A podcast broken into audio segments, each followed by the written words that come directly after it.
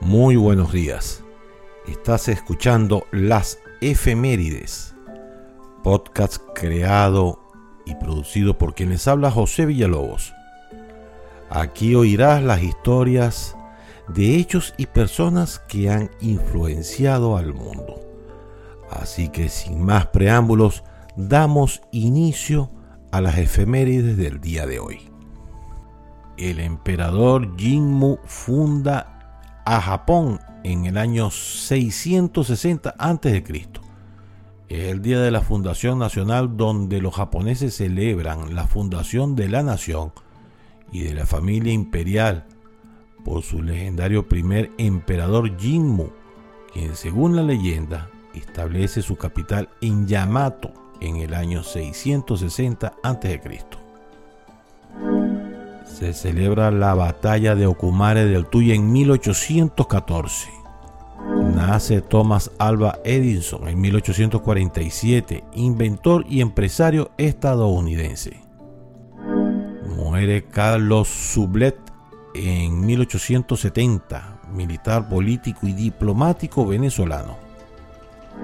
Nace Arthur Davidson en 1881, empresario estadounidense, cofundador de Harley Davidson Motor Company, uno de los fabricantes de motocicletas más grandes del mundo.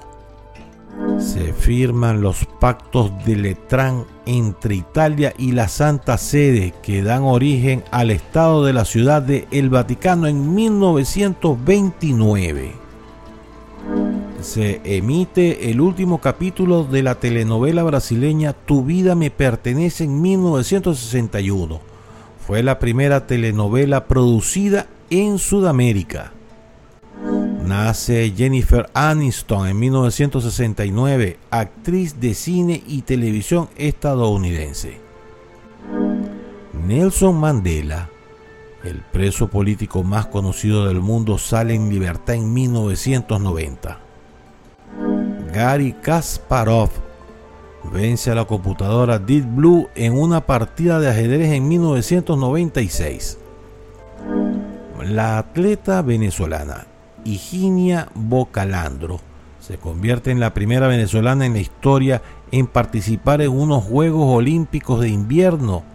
Fue en Nagaro en 1998. Muere Whitney Houston en 2012, cantante estadounidense. Y hoy se celebra el Día del Antropólogo. También es Día del Inventor y Día del Sociólogo.